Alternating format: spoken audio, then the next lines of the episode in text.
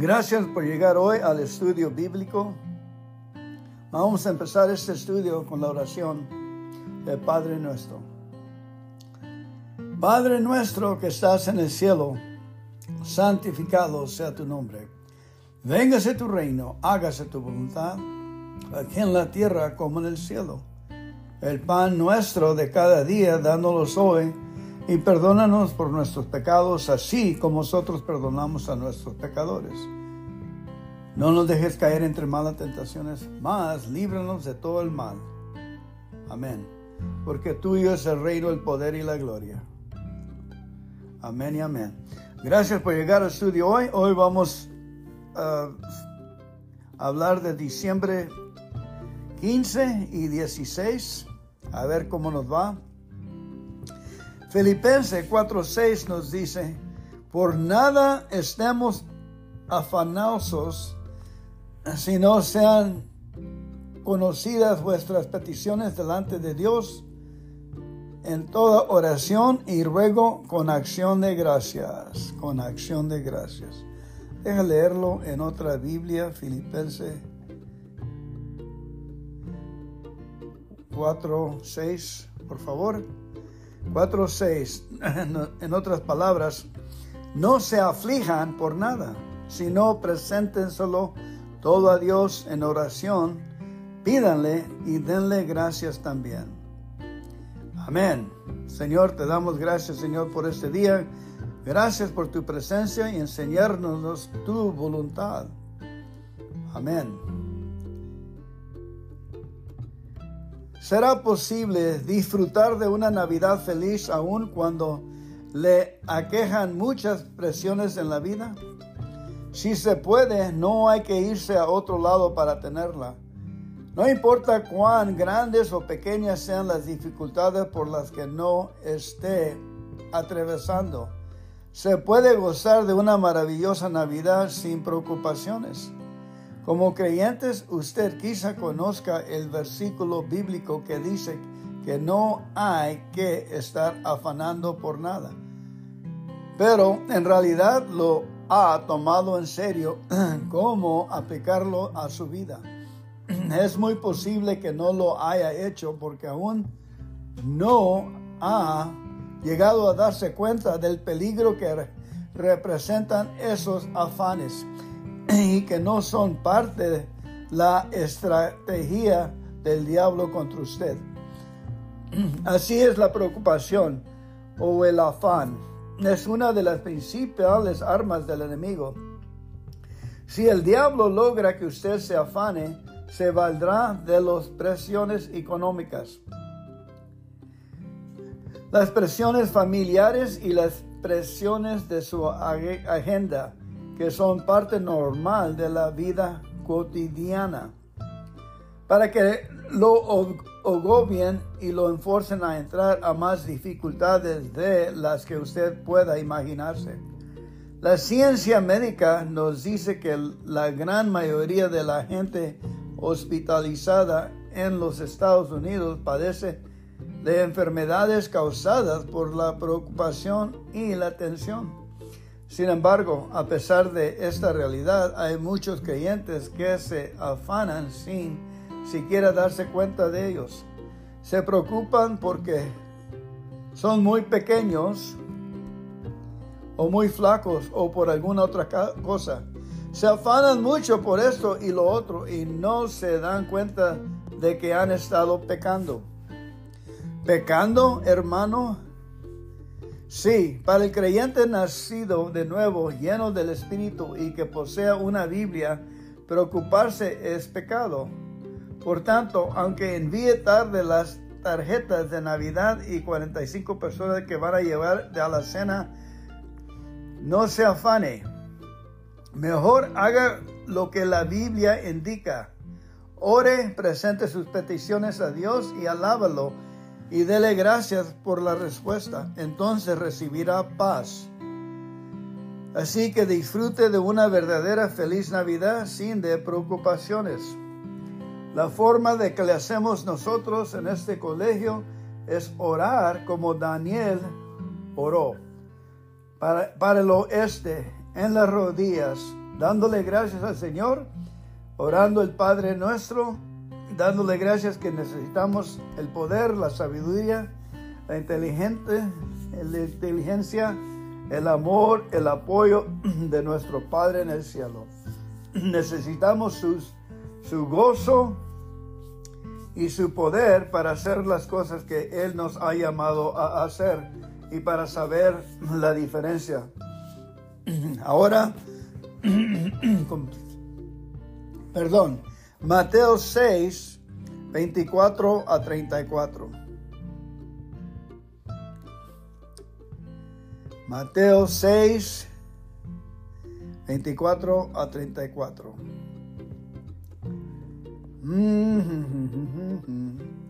Ahí viene. Pero tú, cuando ores, entra en tu cuarto.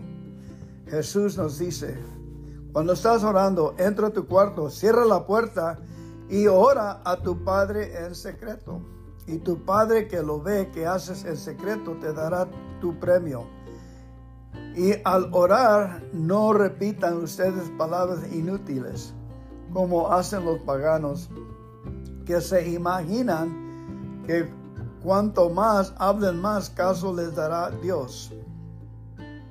No sean como ellos, porque su Padre ya sabe lo que ustedes necesitan.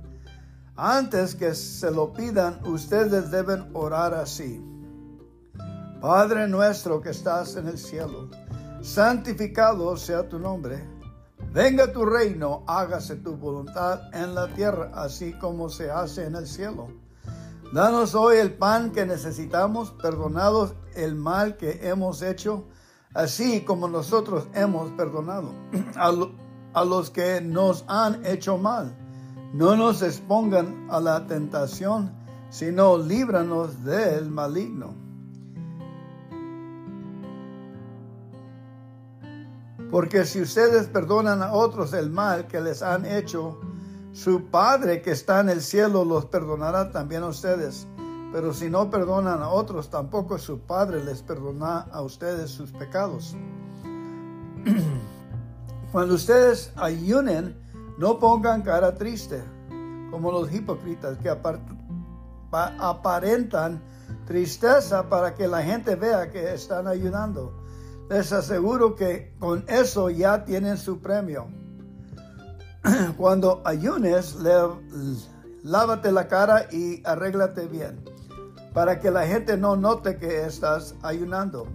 Solamente lo notará tu Padre que está en lo oculto, y tu Padre que ve en lo oculto te dará tu recompensa.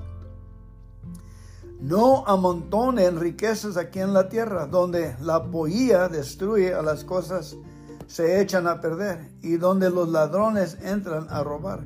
Más bien amontonen riquezas en el cielo, donde la polla no destruye, ni las cosas se echan a perder, ni los ladrones entran a robar.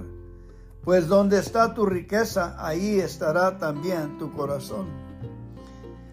Los ojos son la lámpara del cuerpo, así que si tus ojos son buenos, todo tu cuerpo tendrá luz, pero si tus ojos son malos, todos los cuerpos estarán en oscuridad. Y si la luz que hay en ti resulta ser oscuridad, qué negra será la oscuridad misma.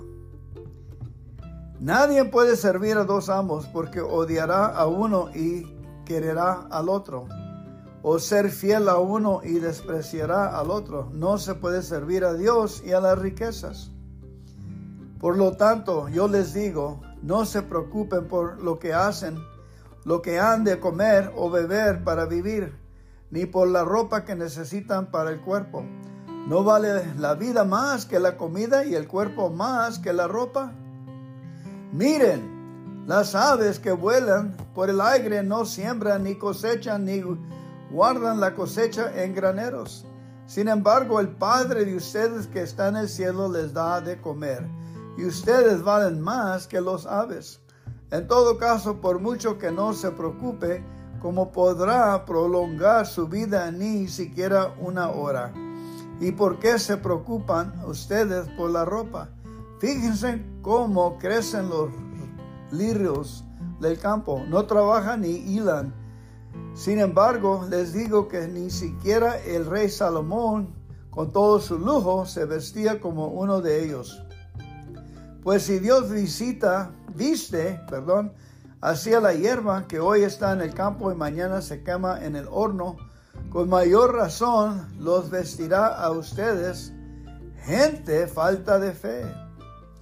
Así no se preocupen preguntándose qué vamos a comer o qué vamos a beber o con qué vamos a vestirnos. Todas esas cosas son las que preocupan a los paganos. Pero ustedes tienen un Padre celestial que ya sabe que, lo, que las necesitan. Por lo tanto, pongan toda su atención en el reino de los cielos. Por lo tanto, otra vez, pongan toda su atención en el reino de los cielos. Y en hacer lo que es justo ante Dios. Y recibirán también todas esas cosas. No se preocupen por el día de mañana, porque mañana habrá tiempo para preocuparse. Cada día tiene bastante con sus propios problemas. Amén, amén. ¿Cómo la ven?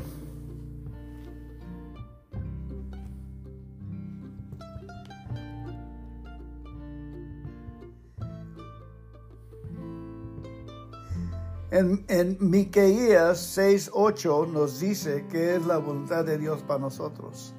El Señor ya te ha dicho, oh hombre, en qué consiste lo bueno y qué es lo que Él espera de ti. Que hagas justicia, que seas fiel y leal y que obedezcas humildemente a tu Dios. ¿Qué es lo que Dios quiere de nosotros? Que hagamos justicia, que seamos fieles y leal y que obedezcamos humildemente a tu Dios. Dándole gracias por nuestras situaciones, nos quita el orgullo y nos acerca a nuestro Padre en el cielo. Amén. Muy buena lectura hoy. Ahora vamos al 16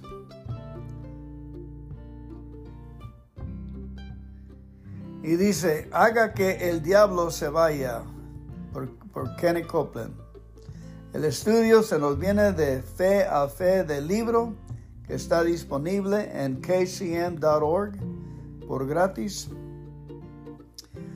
Efesios 6, 14 a 15 nos dice, Estad pues firmes y calzados los pies con el apresto del Evangelio de paz o deja mirarle en otra, en otra Biblia que nos dice 6, 14 a 15. Así que manténganse firmes, revestidos de la verdad y protegidos por la rectitud. Estén siempre listos para salir a anunciar el mensaje de la paz. Amén. Cuando se trata de una lucha espiritual hay que tener muy presente este término. Pero la mayoría de creyentes no le prestan mucha atención a esa palabra. Es decir, no se preparan por adelantado. Pierden el tiempo en otras cosas y cuando el diablo hace su jugada, se ponen alertas y tratan de resistirlo con la palabra pero por la general pierden. Yo hacía lo mismo hasta que el Señor me enseñó lo contrario. Acostumbraba a, esperar hasta antes del inicio de las campañas para orar. Cuando Satanás nos atacaba por un lado, yo lo controlaba en esa área. Luego él nos atacaba en otra forma y yo le hacía frente ahí. Pero un día el Señor me mostró que al esperar hasta el último momento para prepararme, le estaba dando tiempo a Satanás para reunir sus fuerzas contra mí. Por consiguiente, yo estaba perdiendo muchas de mis batallas. Entonces el Señor me dijo que hago algo que jamás olvidaré. Si hubiera expulsado al, al Al Capone de Chicago cuando solo era alguien de poca importancia, no hubiera tenido mayor problema con él después. Pero como esperaron hasta que llegó a ser un delincuente de primera clase que contaba con muchos aliados, tuvieron que ir a todo un ejército para poder derrotarlo. Cuando oí eso, me, me propuse que nunca más me volverían a tomar desprevenido. Empecé a orar por las campañas semanas antes para establecer el trasfondo espirituales antes de que estas dieran inicio en lugar de dejar que Satanás atrincherara sus fuerzas, lo echaba fuera antes de que pudiera levantar alguna fortaleza. Cuando empecé a hacer eso, alcanzamos más victorias de las que habíamos obtenido antes. No deje que el diablo lo sorprenda desarmado. Prepárese, empiece de hoy a orar y hablar la palabra de, su fe sobre su familia, su trabajo, su iglesia. Prepárese para proclamar el Evangelio de la paz. Entonces, si Satanás le causa problemas, usted estará bien preparado para hacer que se vaya. Vamos a orar. Vamos a orar por la semana, por nuestras familias, por todo lo que hemos leído. Padre Celestial, te damos gracias que mandaste tu Hijo a morir en la cruz por nosotros. Gracias por la sangre de Jesucristo que nos libra de toda perturbación. Gracias por las semanas que vienen. Señor, pedimos por tu presencia en cada día, cada minuto, que nos guíes y nos des la victoria en el nombre de Jesucristo. Señor, pedimos la victoria por nuestras familias, por nuestros hijos, nuestras hijas, por nuestros hogares. Señor, pedimos el, éxito sobre nuestros trabajos y los hechos de nuestras manos. Gracias por tu presencia y tu amor en las semanas que vienen, Señor. Te lo pedimos y te lo ponemos en tus brazos para arreglarlos. En el nombre de Cristo Jesús. Amén y amén. Ahora vamos a leer primero Samuel 17, 12 al 51, con el rey David. Habría un hombre de Belén llamado Jesé, que en tiempos de Saúl era ya de edad muy avanzada. Este hombre tenía ocho hijos, uno de los cuales era David. Sus tres hijos mayores, Eliabab, Abinadab y Sama se habían ido ya con Saúl a la guerra. David, que era el menor, iba al campamento de Saúl y volvía a Belén para cuidar las ovejas de su padre. Mientras tanto, aquel filisteo salía a provocar a los israelitas por la mañana y por la tarde, y así lo estuvo haciendo durante 40 días. Un día Jesús le dijo a su hijo David. perdón, un día Jesé le dijo a su hijo David, toma unos 20 litros de este trigo tostado y estos 10 panes y llévalos pronto al campamento a tus hermanos. Llévale, llévate también estos 10 quesos para el comandante del batallón. Mira con, cómo están tus hermanos y tráeme algo que compruebe que se encuentran bien. Mientras tanto, Saúl y los hermanos de David y todos los israelitas estaban en el valle de Elá luchando contra los filisteos. Al día siguiente, David madrugó y dejando las ovejas al cuidado de otro, se puso en camino, llevando consigo las provisiones que le entregó Jesé. Cuando llegó al campamento, el ejército se disponía a salir a la batalla y lanzaba gritos de guerra. Los israelitas y los filisteos se alinearon frente a frente. David dejó lo que llevaba al cuidado del encargado de armas, provisiones, y corriendo a las filas se metió en ellas para preguntar a sus hermanos cómo estaban. Mientras hablaba con ellos, aquel guerrero filisteo llamado Goliath de la ciudad de Gaz salió de entre las filas de los filisteos y volvió a desafiar a los israelitas como lo había hecho haciendo hasta entonces. David lo oyó. En cuanto los israelitas vieron a aquel hombre, sintieron mucho miedo y huyeron de su presencia, diciendo, ¿ya vieron al hombre que ha salido? Ha venido a desafiar a Israel a quien sea capaz de vencerlo, el rey le dará muchas riquezas, le dará su hija como esposa y liberará a su familia de pagar tributos. Entonces David preguntó a los que estaban a su lado, ¿qué darán al hombre que mate a ese filisteo y borre esta ofensa de Israel? ¿Por qué quién es este filisteo pagano para desafiar así el ejército del Dios viviente? Ellos respondieron lo mismo que antes habían dicho en cuanto a lo que le dirían a quien matara a Goliat.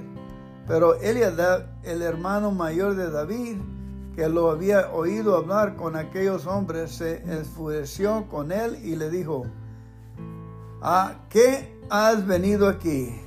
¿Con quién dejaste estas cuantas ovejas que están en el desierto? Yo conozco tu atrevimiento y tus malas intenciones. ¿Por qué has venido solo para poder ver la batalla? ¿Y qué has hecho ahora? contestó David. Perdón, ¿y qué he hecho ahora? dijo David. Si apenas he hablado. Luego se apartó de sus hermanos y al preguntarle a otro recibió la misma respuesta. Algunos que oyeron a David preguntar fueron a contárselo a Saúl y éste lo mandó llamar. Entonces David le dijo a Saúl, nadie debe desanimarse por culpa de ese filisteo, porque yo, un servidor de su majestad, iré a pelear contra él. No puedes ir tú solo a luchar contra ese filisteo, contestó Saúl, porque aún eres muy joven, en cambio él ha sido hombre de guerra desde su juventud. David le contestó, cuando yo, el siervo de su majestad, cuidaba las ovejas de mi padre, si un león o un oso venía y se llevaba una oveja del rebaño, iba detrás de él y se le quitaba del ocio y si se volvía para atacarme, lo agarraba por la quijada y le daba los de golpes hasta matarlo. Así fueron un león y un oso, este servidor de su majestad lo mataba. Y, es, y a este filisteo pagano le va a pasar lo mismo porque ha desafiado el ejército del Dios viviente, el Señor que me ha librado de las garras del león y del oso, también me librará de las manos de este filisteo. Entonces Saúl le dijo, anda pues, y que el Señor te acompañe. Luego hizo Saúl que vistiera a David con la misma ropa que él usaba y que le pusieran un casco de bronce en la cabeza y lo cubrieran como una coraza Finalmente David se colgó las espadas al cinto sobre su ropa y trató de andar así porque no estaba acostumbrado a todo aquello. Pero enseguida le dijo a Saúl, no puedo andar con estas encima porque no estoy acostumbrado a ello. Entonces se quitó todo aquello, tomó su bastón, escogió cinco piedras lisas del arroyo,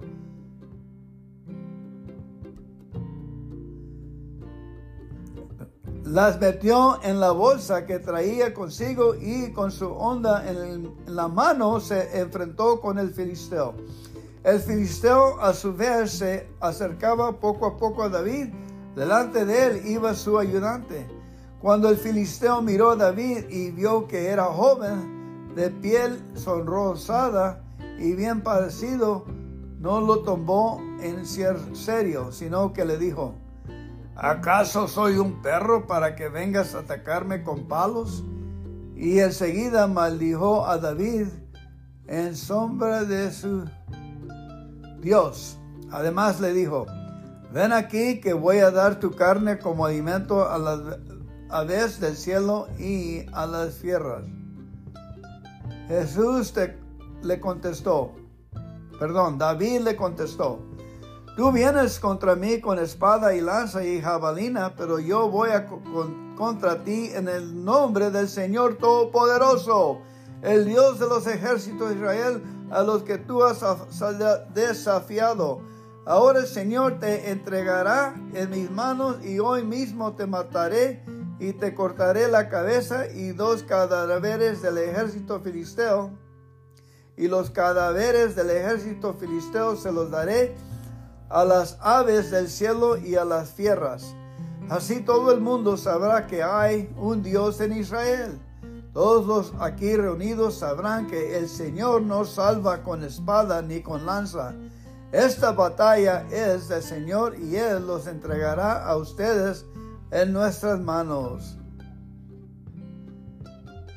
Amén. El filisteo se levantó y salió al encuentro de David, quien a su vez rápidamente se dispuso a hacer frente al filisteo.